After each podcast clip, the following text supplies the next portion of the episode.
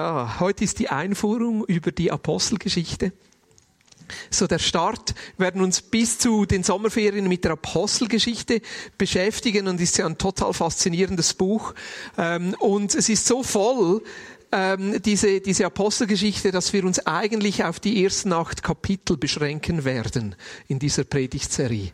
Also ich möchte dich ermutigen, in der nächsten Zeit so ein bisschen die Apostelgeschichte für dich auch äh, zu lesen, auf dich wirken zu lassen. Du darfst dich natürlich auch mit der ganzen Apostelgeschichte beschäftigen bis Kapitel 28. Aber so in den Predigtthemen werden wir uns vor allem äh, auf die ersten acht ähm, Kapitel beschäftigen, mit den ersten acht Kapiteln beschäftigen. Mich fasziniert dieses Buch. Ähm, ich habe gestern alle acht Kapitel gehört. Ich habe so eine Hörbibel. Das hilft mir, manchmal so ein bisschen die Dynamik auch noch von einer anderen Seite zu erfassen. Ähm, und ich wünsche mir, dass wir uns einfach anstecken lassen von diesen Geschichten, dass wir uns anstecken lassen von diesen Wundern, dass wir uns auch herausfordern lassen von dem, was wir dort sehen. Und ich glaube, dass uns diese Geschichten auch ein bisschen hungrig machen werden. Vielleicht auch ein bisschen wütend. Vielleicht auch ein bisschen frustriert. Und vielleicht wird es auch beim einen oder anderen so ein, ein bisschen so eine Resignation auslösen, dass er sagt, ja, das war mal, aber was ist heute damit?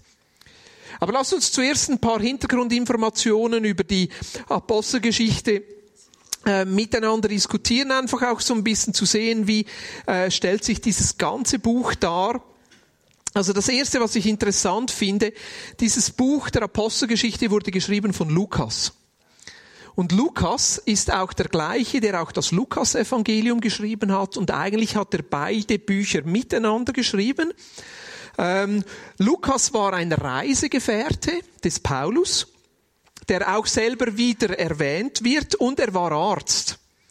Also der war weder Theologe noch Pharisäer. Man ist sich nicht ganz sicher bei Lukas, ob er einen jüdischen oder eher einen heidnischen Hintergrund hat, also heidnisch im Sinn von nicht jüdisch. Vermutlich eher das, also eher das zweite, aber da ist man sich nicht ganz sicher. Und Lukas wird in der Bibel selber wieder erwähnt. Also zum Beispiel im Kolosser 4, Vers 14 heißt es, Lukas, der geliebte Arzt, sendet seine Grüße eben zu Demas. Also vermutlich, ich meine, ganz sicher weiß man es ja nie. Ja, aber vermutlich ist das derselbe Lukas, der auch das Lukas-Evangelium geschrieben hat. Er wird auch noch erwähnt im zweiten Timotheusbrief, er wird erwähnt im Philemon, also wo ist schon wieder dieser Philemon? so dieser ganz kleine Brief, wo es um diesen Sklaven geht. Also dort wird Lukas auch erwähnt. Und was interessant ist, in der Apostelgeschichte ist, dass es sich ein bisschen unterscheidet, wie da diese Apostelgeschichte, diese Geschichten dort dargestellt werden. Weil zwischendurch, ab Kapitel 16, ist dieser Autor, und ich sage jetzt mal Lukas, dass er plötzlich von wir schreibt. Wir. Ja. Also, ich sage jetzt einfach mal so, sehr wahrscheinlich war Lukas selber bei gewissen Geschichten, bei gewissen Reisen, bei gewissen Begebenheiten dabei und hat das mit eigenen Augen miterlebt. Ja. Und deshalb switcht auch die Apostelgeschichte, also gibt es wie so ein Dreh, dass dort ähm, so Wir-Passagen kommen ähm, und ähm, er eben auch damit andeutet, ich war da dabei, ich habe das selber mit eigenen Augen gesehen. Also Teildinge in der Apostelgeschichte sind Augenzeugenberichten, andere sind in dem Sinn Wiedergaben von dem, was Lukas selber gehört hat. Und ich möchte kurz jetzt ins Anfang des Lukas-Evangelium gehen. Das ist wie so ein Doppelwerk, also Lukas und Apostelgeschichte wurden zusammengeschrieben. Und hier heißt es am Anfang des Lukas-Evangelium, verehrter Theophilus, viele schon haben über die Ereignisse geschrieben, die bei uns geschehen sind. Dabei haben sie die Berichte der ersten Jünger zugrunde gelegt, die mit eigenen Augen gesehen haben, wie Gott seine Verheißungen erfüllt hat. Ich habe alle diese Berichte von Anfang an sorgfältig studiert und beschlossen, dir eine genaue Zusammenfassung davon zu geben. Auf diese Weise kannst du dich von der Zuverlässigkeit der Lehre überzeugen, in der du unterrichtet wurdest. Was sehen wir hier? Wir sehen eigentlich, wie Lukas selber sagt, ich habe recherchiert. Ich habe alles gelesen, was ich lesen konnte. Ich habe mit Leuten gesprochen, die selber zu dieser Zeit dort waren und wollte von ihnen wissen, wie sie es erlebt haben. Und das, was ich gelesen und gehört habe, habe ich jetzt hier für dich aufgeschrieben, damit du selber überzeugt sein kannst, dass es wirklich so geschehen ist also Lukas, und vielleicht hat das mit seiner Persönlichkeit zu tun, vielleicht auch mit seinem Training als Arzt, wollte sehr, sehr genau das wiedergeben, was andere oder er selber erlebt hat. Vielleicht hat er, das ist so eine Vermutung der Theologen, Textkritik, Quellenkritik, die sagen, vielleicht hat er das Markus-Evangelium als Grundlage verwendet. Man spricht dann teilweise von einer Logienquelle, so einem Dokument Q, das die, die, die, die, die Worte oder die Lehren von Jesus aufgeschrieben worden seien, dass er vielleicht verwendet hat. Aber wisst ihr, das sind Vermutungen. Ja. Wichtig oder interessant finde ich, wie genau Lukas das aufgeschrieben hat. Wie genau und wie zuverlässig er war, war sehr gründlich. Er schreibt hier einem Theophilus. Also das Buch ist einem Theophilus gewidmet. Vermutlich war das der Sponsor. Also das war üblich zu dieser Zeit, dass ein reicher Mann, ja, Theophilus heißt ja ein Gott, einer, der Gott liebt, einer, der von Gott geliebt ist oder einer, der Gott liebt. Also vielleicht ist das so ein Überbegriff oder vielleicht hat er sich selber diesen Titel gegeben oder vielleicht hieß er wirklich so. Das ist möglich, ja. Aber einer, der ziemlich sicher Jesus nachgefolgt ist. Einer, der eigentlich sagte, ich will Christ sein, ich will Jesus nachfolgen, aber ich will ganz, ganz sicher sein, dass mein Glaube auf historischen Tatsachen beruht und nicht nur einfach irgendein Märchen ist. Und deshalb hat er Lukas angestellt und hat gesagt, Lukas, ich gebe dir jetzt ein bisschen Geld, ich stelle dich jetzt an, dass du Zeit hast und ich äh, finanziere da deine Schriftrollen und dein Pergament und dein Papier und du kannst jetzt gehen und diese Arbeit machen. Also er war der Sponsor dieser Texte. Wann Lukas das Ganze geschrieben hat, ist ein bisschen umstritten, auch das. Die Apostelgeschichte bricht ja ziemlich ähm, abrupt ab, also ziemlich so am Ende, wie nicht ganz fertig, ja. Man ist sich ein bisschen unsicher, wieso, aber zum Beispiel die, die, die, die Tötung von, von Paulus, ja, also von anderen Quellen wissen wir, dass Paulus selber dann in Rom gekreuzigt wurde, ja. Das finden wir nicht mehr in der Apostelgeschichte, ja. Jetzt wissen wir nicht ganz, was dort geschehen ist. Vielleicht ist Lukas auch gestorben. Vielleicht wollte Theophilus jetzt endlich mal fertig werden. Das wissen wir nicht. Aber das gibt uns einen gewissen Indiz darauf, in welcher Zeit das geschrieben wurde. Ja. Wenn er jetzt wirklich Markus als Quelle verwendet hat, muss er es nach Markus geschrieben haben, aber vermutlich vor der Verfolgung unter Nero, also irgendwo so die Zeit 64, 65, 66 nach Christus. Das würde heißen, so etwa 30 Jahre nachdem Jesus gekreuzigt und auferstanden ist. Ja, also so die ersten Berichte, aber er deckt eine relativ lange Zeitspanne ab in der Apostelgeschichte. Also eben bei gewissen Dingen war er selber sogar dabei. Also das tönt so kompakt, aber das sind doch so 15, 20, 25 Jahre, die da in dieser Geschichte, in der Apostelgeschichte abgebildet sind. Das ist ein relativ langer Zeitraum. Jetzt, was war der Grund, wieso ähm, Lukas äh, das Lukas-Evangelium oder eben auch die Apostelgeschichte geschrieben hat? Auch das ist ein bisschen so Spekulation, aber so wie die Texte daherkommen, könnte es sein, dass ein Hintergedanke, der da war, ist so eine Art eine Verteidigungsschrift. Also eine Vermutung, die ich gelesen habe jetzt in der Vorbereitung in meiner Recherche ist, dass Theophilus vielleicht sogar wollte, dass das wie eine Verteidigungsschrift war, die gebraucht werden konnte für die Christen, die im Gefängnis waren und sich vor einem Gericht verteidigen mussten. Vielleicht sogar für Paulus selber. Ja. Und Theophilus wollte Augenzeugen berichten, um darzulegen, dass diese Geschichte wirklich so stimmt und auch glaubwürdig ist. Es hat so ein bisschen einen apologetischen Unterton, also eine Verteidigung dieses neuen Glaubens. Also das, das spürt ihr, wenn ihr die Apostelgeschichte liest. Es verweist eigentlich immer auf die Geschichte von Israel. Also eine Predigt zum Beispiel vom Stephanus vor seiner Steinigung, die ist so ellenlang. Als ich die gehört habe, wusste ich nicht recht, in welchem Kapitel war ich jetzt.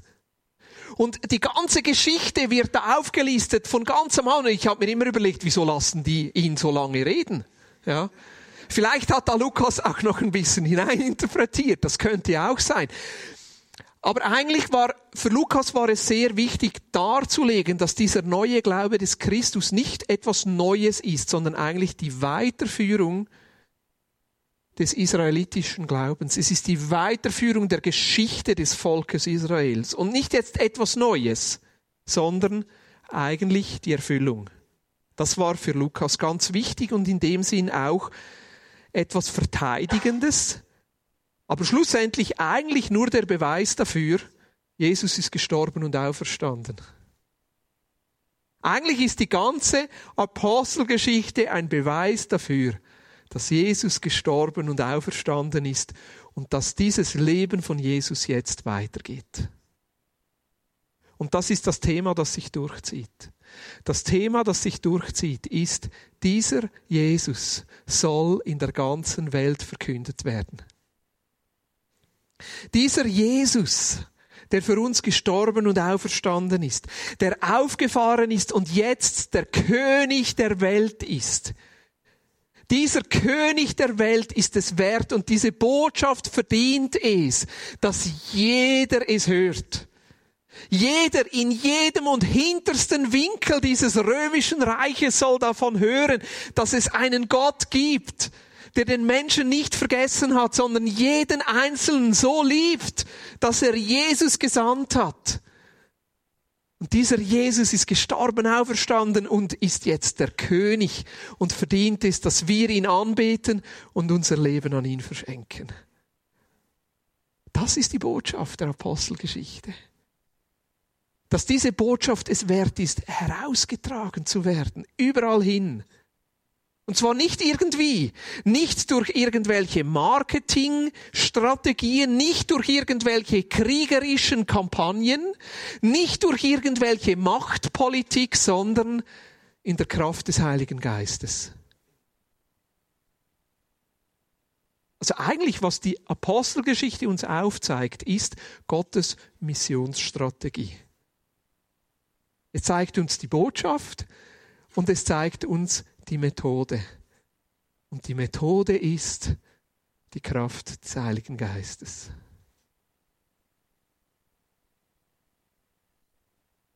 Ich möchte noch einmal kurz auf Lukas zurückkommen. Ich bin in der Vorbereitung schon ein bisschen an diesem Lukas hängen geblieben, hängen geblieben. Ich habe gedacht, ein Arzt. Also ich meine, ein Arzt zu dieser Zeit der hat nicht so studiert wie wir heute. Manchmal waren Ärzte eher auch Sklaven, die sich dann einfach spezialisiert haben. Natürlich wussten die, welche Medikamente und welche Mittelchen und welche, ähm, wie sagt man, Pflanzen und wie man vielleicht das und das machen soll. Aber ich meine, das waren nicht Chirurgen wie heute. Vermutlich waren es sehr exakte Leute. Vermutlich waren es sehr einfühlige Leute. Aber ich sage jetzt einfach mal so, Jesus oder Gott hat hier einen Arzt verwendet, um die Geschichte von Jesus und die Geschichte der ersten Kirche aufzuschreiben. Und wisst ihr was, das hat mich enorm ermutigt. Es hat mich ermutigt, weil es für mich ein Beweis ist, dass Gott jeden einzelnen von uns verwenden möchte.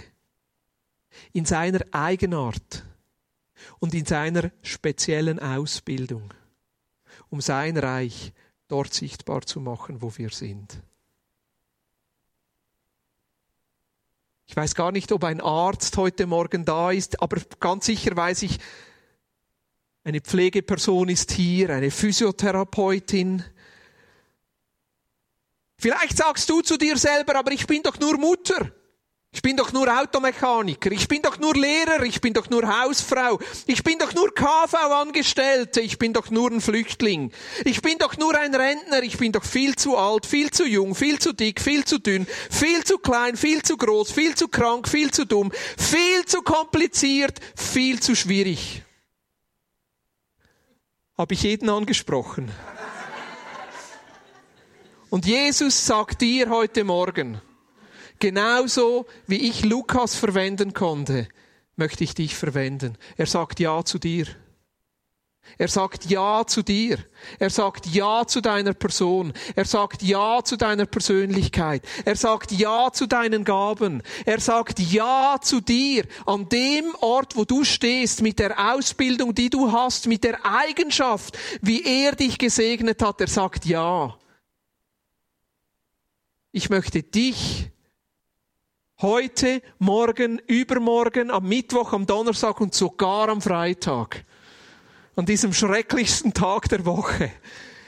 Ich möchte durch dich wirken, dass mein Reich sichtbar wird. Ich möchte kurz für das beten. Weil ich glaube, so, das, was wir sehen in der Apostelgeschichte, ist, dass es immer wieder der Geist Gottes war, der Menschen berührt hat und wir abhängig sind von dieser Kraft und dieser Gegenwart des Geistes, dass sie uns ergreift und mit uns ist und durch uns fließt und schon nur, dass wir uns dieser Gegenwart bewusst werden.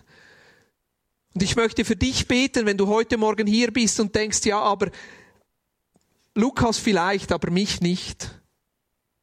Und Jesus sagt, doch, doch, du auch. Und Geist Gottes, wir laden dich jetzt ein. Ich weiß, dass du hier bist. Ich spüre deine Gegenwart.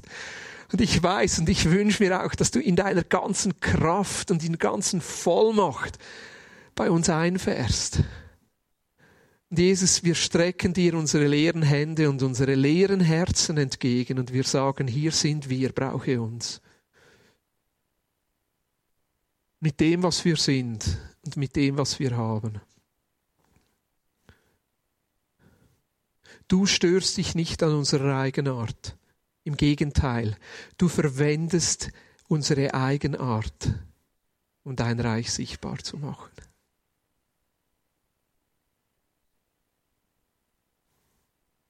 Und Jesus dort, wo wir selber ein Nein haben zu uns, und dort, wo wir selber ein Nein haben zu dir, laden wir dich jetzt ein.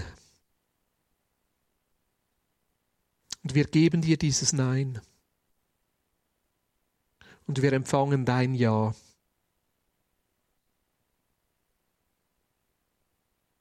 Wir empfangen dein Ja. Und Jesus, wir haben das heute Morgen gesungen, du bist die Hoffnung auf Herrlichkeit. Du bist die Hoffnung für die Zukunft. Und du lebst in uns, in jedem Einzelnen von uns. Komm, Geist Gottes.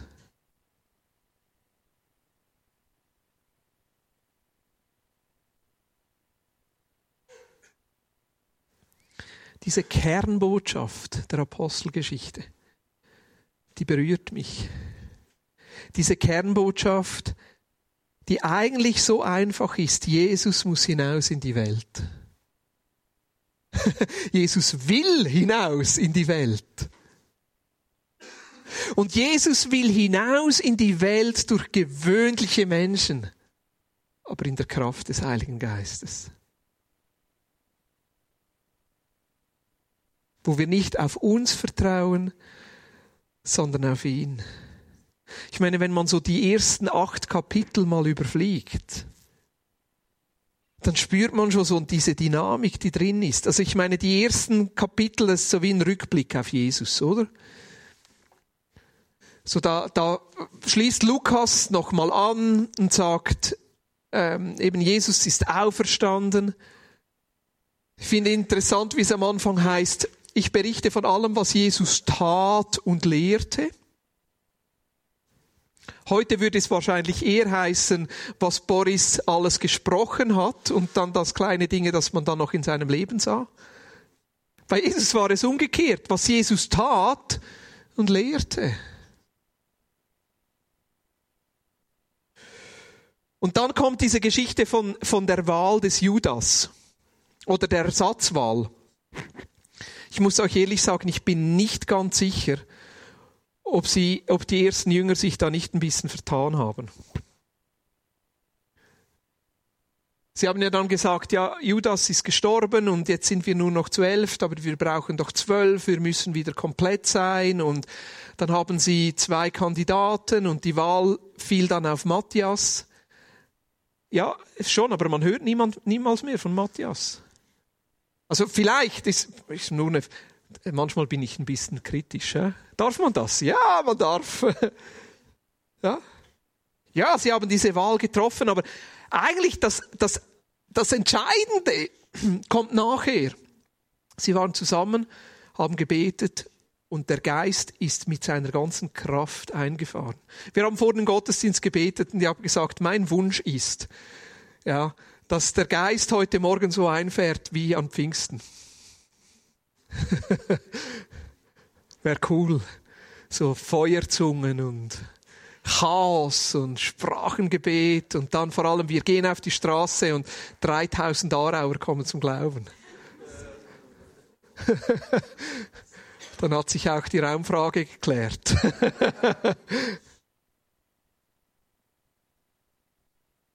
wow. Aber ganz am Anfang steht dieses Erlebnis, einfach dieses Einfahren des Heiligen Geistes in so einer Dynamik, in so einer Kraft. Die große Aufruhr. Ich meine diese mutige Predigt von Petrus. Ein paar Wochen vorher ist er noch wie ein aufgescheuchtes Huhn davongelaufen weil er Angst hatte, dass ihm das Gleiche blüht wie Jesus und er ausgepeitscht wird und stirbt. Und was macht er? Er geht zurück in das, was er kennt und geht wieder fischen. Geht wieder in seine alten Gewohnheiten zurück und jetzt hier sehen wir diesen Petrus, wie der Geist Gottes ihn einfach ergreift und ermutigt dorthin steht und das Evangelium predigt und die Antwort dieser Menschen, die dann sagen, es trifft uns, was sollen wir jetzt tun? Die Heilung des Gelähmten am Eingang des Tempels. Ich frage mich, wie viele Male Jesus mit seinen Jüngern an diesem Gelähmten vorbeigelaufen ist. Ich meine, Jesus war ja regelmäßig im Tempel und dieser Gelähmte saß immer da. Aber dieses Wunder wurde wie aufbewahrt. für die erste Kirche. Weil Jesus eben auferstanden ist. Und weil es eben weitergeht. Und für mich klingen da die Worte von Jesus an in Johannes 14, wo er sagt, ihr werdet größere Wunder tun, als ich getan habe. Und wie Jesus jetzt durch seinen Geist in dieser ersten Kirche lebt und sein Werk weitergeführt wird, bis er wieder zurückkommt diese Predigt im Tempel, Petrus und Johannes im Gefängnis, dann werden sie wieder freigelassen. Dieses Gebet der ersten Kirche, also sie erleben Widerstand, sie wissen, auch sie können jetzt gekreuzigt oder gesteinigt werden. Und ich liebe dieses Gebet. Sie kommen zusammen und ihr Gebet ist, Gott, gib uns Mut, dass wir nicht davon abgehalten werden, diese Botschaft hinauszutragen. Und die Antwort, ein kleines Erdbeben und sie werden vom Geist erfüllt. Ich glaube, das ist ein gutes Gebet.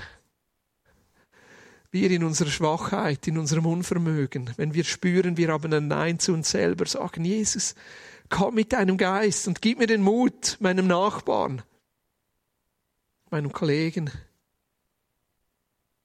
Gestern hat mein Nachbar mir erzählt, dass die ganze Familie seit drei Wochen krank ist.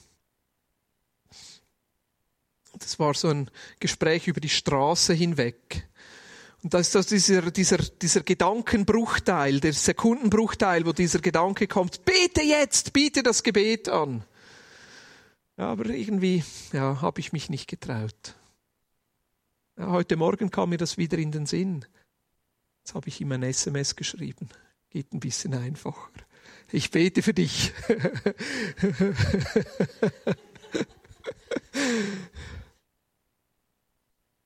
Aber wie nötig haben wir immer wieder dieses, dieses Wirken und diese Kraft des Heiligen Geistes. Und dieses Ausstrecken nach ihm und zu sagen, ah, gib uns den Mut. Gib uns den Mut, Jesus, in diesen Situationen, dass wir von dir erzählen, aber ganz konkret auch Menschen das Gebet anbieten und sagen, ja, möchtest du, dass ich jetzt für dich bete? Dass Jesus kommen kann und etwas verändern kann. Dann kommt zwischendrin diese Geschichte von Hanania und Sapphira. Also ich muss ehrlich sagen, ich kann das immer noch nicht ganz einordnen. Hananias und Sapphira, die ja, einen guten Eindruck erwecken wollen und lügen und tot umfallen.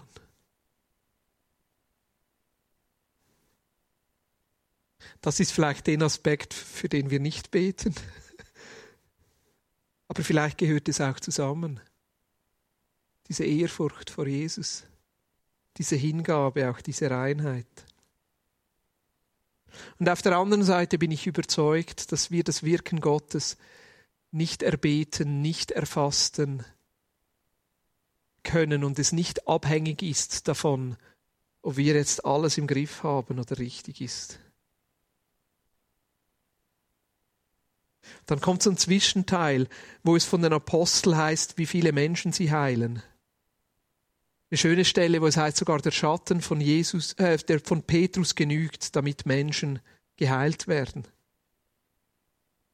Und dann plötzlich sehr weltliche Probleme. Die einen beklagen sich, sie bekommen zu wenig Essen. Die anderen haben sich vielleicht beklagt, zu wenig Luft zu heiß. Die Anlage ist zu laut. Das Lied ist zu englisch. So ganz, ganz weltliche Probleme, die man plötzlich dann hat mit dieser Gruppe von Menschen. Und was machen sie? Sie verbreitern einfach das Leitungsteam.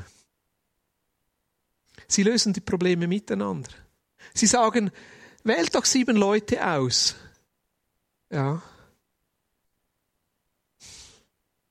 Aber einer davon wird ziemlich schnell dann auch wieder beseitigt, weil er zu mutig ist.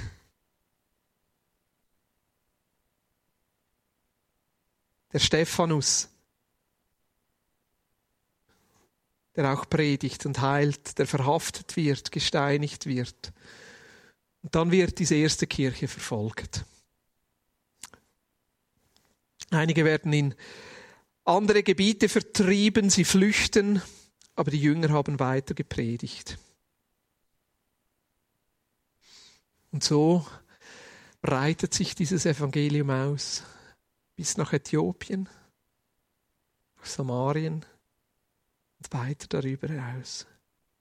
Und diese Kernbotschaft, das ist Wirken und Predigen unter der Leitung und Kraft des Heiligen Geistes. Diese Kernbotschaft, es hört nicht mit Jesus auf, sondern es geht weiter. Er lebt. Er lebt in uns und er lebt durch uns. Wenn ich das so lese, werde ich kribbelig. Also, wenn ich diese Geschichte an mich heranlasse, dann so innerlich werde ich wie herausgefordert und in mir steigt der, der Wunsch auf und sagt Jesus mehr von dem heute. Aber ich merke, dass es manchmal nicht jedem von uns so geht. Vielleicht ist es dir jetzt ganz anders gegangen, als ich von diesen Geschichten erzählt habe. Vielleicht bist du eher so wie dieses erste Bild hier.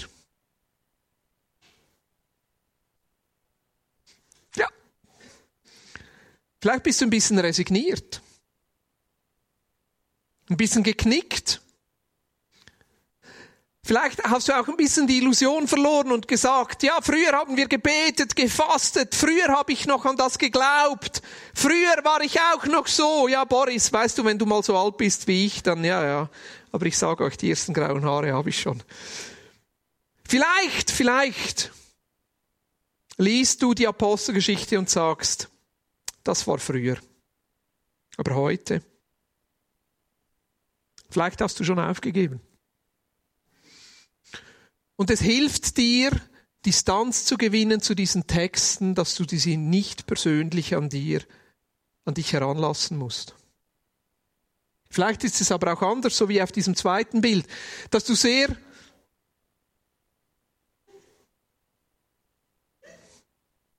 Eigentlich wollte ich ein anderes Bild zeigen, aber es ist noch gut. Nein, das auch nicht. Ich habe das falsche Bild eingefügt. Ich wollte ein Bild zeigen von jemandem, der richtig motiviert ist. also das nicht, das ist eher auch der nächste dann. Aber vielleicht bist du eher so, dass es dich motiviert, dass es dich anzündet, dass es dich mutig macht, die gleichen Dinge auszuprobieren. Dass du selber auch immer wieder erlebst, wie die Kraft des Heiligen Geistes durch dich wirkt und was passiert. Ich meine, was ist der Grund, dass wir immer wieder sagen, hey, was hast du mit Jesus erlebt? Gib es doch weiter. Weil ich glaube, die Geschichten, die wir als ganz gewöhnliche Menschen erleben, so viel ermutigender sind, als wären wir von irgendeinem Superprediger in Afrika hören, was er wieder gerade erlebt hat. Manchmal sitze ich hier und dann denke ich, und vielleicht ist das ein bisschen böse, aber dann denke ich mir, also Jesus, wenn du das mit ihm erleben konntest, dann kannst du es mit mir also sicher auch. Und manchmal macht es mich auch ein bisschen eifersüchtig. Und ich glaube, dass das eine gute Eifersucht ist. Sagen, Jesus, aber wieso nicht mit mir? Und andere sind vielleicht ein bisschen so, dass sie frustriert sind. Das wäre eigentlich das dritte Bild dann. Frustriert auch, weil du ausprobiert hast, weil du gesagt hast, ich habe alles gemacht, was ich konnte, aber es ist trotzdem nicht so geschehen. Was ich erlebe bei Menschen, die dann ein bisschen frustriert sind, kommt nicht immer, aber manchmal kommt dann die Reaktion, lasst es uns genauso tun wie in der Apostelgeschichte, dann funktioniert es. Hast du das auch schon gehört? Die ersten Christen, die haben sich täglich getroffen, also lasst uns jetzt täglich treffen. Die ersten Christen, die hatten zwölf Apostel, jetzt brauchen wir auch zwölf Apostel. Und dann kommt es dann schon. Wenn wir dann zwölf haben, diese magische Zahl und alles gut ist, dann kommt der Durchbruch. Oder wenn wir diesen super gesalbt Apostel haben und er mir die Hände auflegt, dann wird es kommen. Oder wenn wir die Kirche genau so geordnet haben, wie sie es zu dieser Zeit hatten, dann kommt es. Nein. Damit sage ich nicht, dass wir uns nicht auch an dieser ersten Kirche orientieren können.